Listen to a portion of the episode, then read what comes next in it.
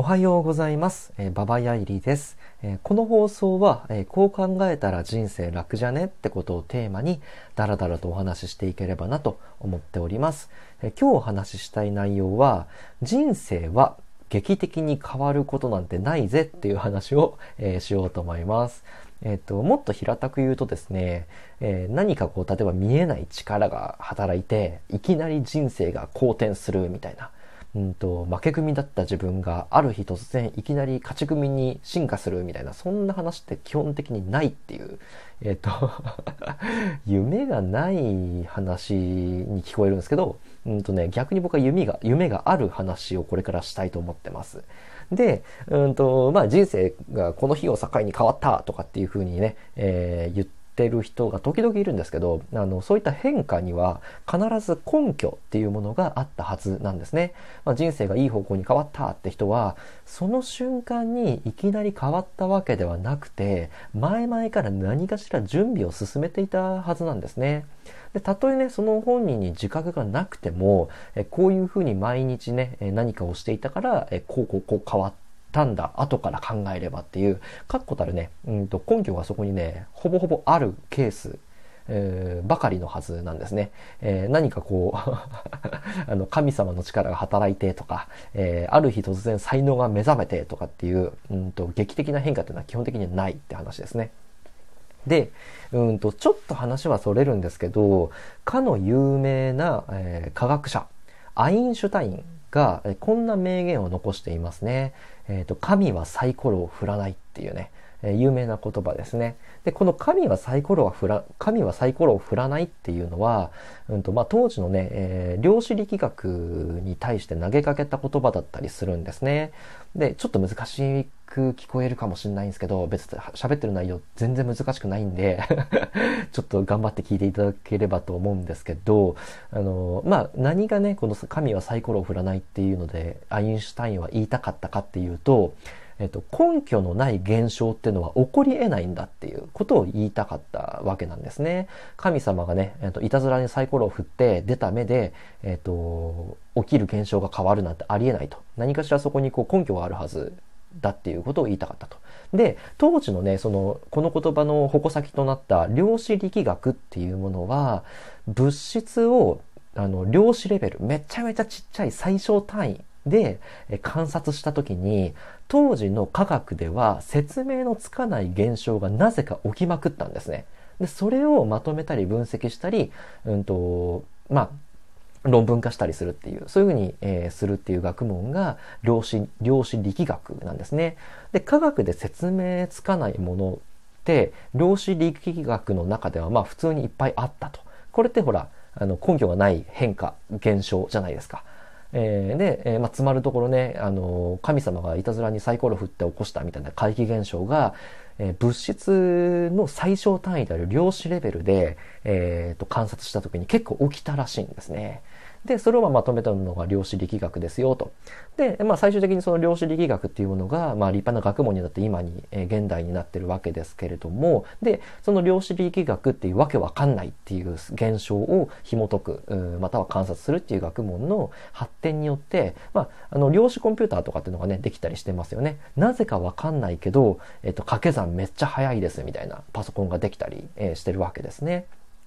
で、うんと、ただですね、この量子力学っていうのは、うんと、今の分析技術では、あの、観測はできるけど、えっ、ー、と、まあ、理屈がつかめないって、紐解けないっていうだけであって、そこには確実に物理的な根拠が絶対存在するんですね。変化が起きているということは、その変化の元となった何かが必ずあるはずっていうものが定説ですね。だから、アインシュタインがまあ言ってますけど、決して、えっ、ー、と、神様がサイコロ遊びで出した結果が、え、僕らの世界に具現化しているわけではないと。確実にそこに何かしらの、あの、まあ、理由があるっていうのが、えー、まあ、基本的には定説になってますよと。で、ここからがね、そのちょっとまた、えっ、と、最初の人生を劇的に変わることがないよって話に戻るんですけど、え人生についてもね、えー、こういった根拠なき変化はないという理屈がね、成り立つと僕は思ってるんですね。で根拠があって初めて、えーと、変化が起きると。人生が変わるっていう。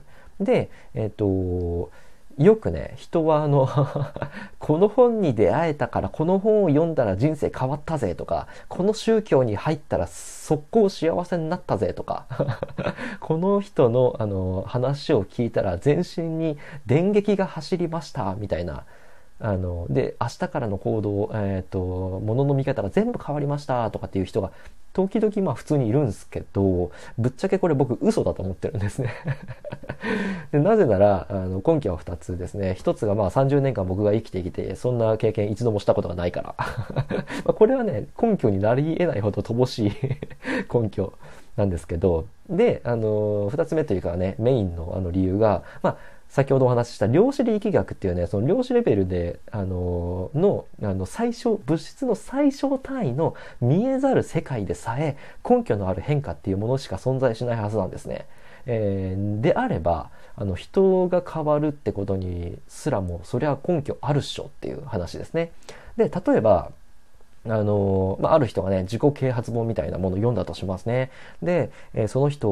のね、やる気スイッチが入りましたと。結果的に目指してる夢を実現できましたってなったとしますと。で、あの、まあ、その人自身は、あの、自分の夢が叶ったのは、この本を読んだからだと。この本で人生変わったっていうふうに錯覚してるんですね。ただ、まあ、これは錯覚勘違いであって、彼が夢を叶えられたのは、彼が努力したからですね。で、えー、その人はね、えーとまあ、その彼は、えー、夢の実現をし得るだけの努力を継続したから夢が実現したっていう非常に単純な因果関係がそこにあるだけなんですね。で、あのー、まあ、現象には必ずそれ相応の理由があるっていう話なんですけど、漫画家に例えばなりたいっていう人がいたとしますと。で漫画家になる方法っていう、えノウハウ本があったとしますと。で、漫画家になる方法っていう、誰でも漫画家になれるっていうあの本があって、それを読むだけでも漫画家になれるはずがないんですね。漫画描かなきゃいけないんだもん。絵を描いて練習しなきゃいけないんだもん、絶対。だから漫画家になるためには漫画を描く以外に方法はないはずなんですね。で、それをし続けたやつが、その地道な努力で徐々に変化をしていったやつが漫画家になれると。で、小説家になりたいやつがいるとしますと。別の例で。で、小説家になりたい人も小説を書かなければ小説家になんてなれないんですね。いくら小説の書き方を勉強しても、実際に書かなければ、えー、その夢は実現絶対にしないんですね。あの、かの有名なアメリカの作家のね、スティーブン・キングっていうね、えっ、ー、と、まあ、グリーンマイルとか、うんと、スタンドバイミーとか、え書いた作家さんがいますけど、彼の名言も僕好きで、うんと、小説家になるためには、一冊、より、え一冊も多く、本を読む、小説を読む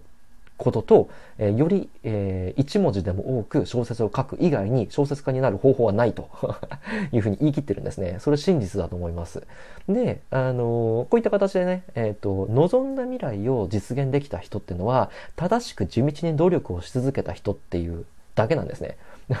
ノウハウ本とかビジネス書を読んで、全身に電撃が走ったから、その人はあの夢を実現できたわけではないんですね。で目に見える世界も目に見えない世界例えば量子力学みたいなものでも現象には全て理由があると、えー、いう話と、えー、人生観ってほぼほぼイコールじゃないかなと、えー、僕は思っております。ってことで、えーと、望むべき未来をね手にするためには地道な努力の継続以外に方法はないっていう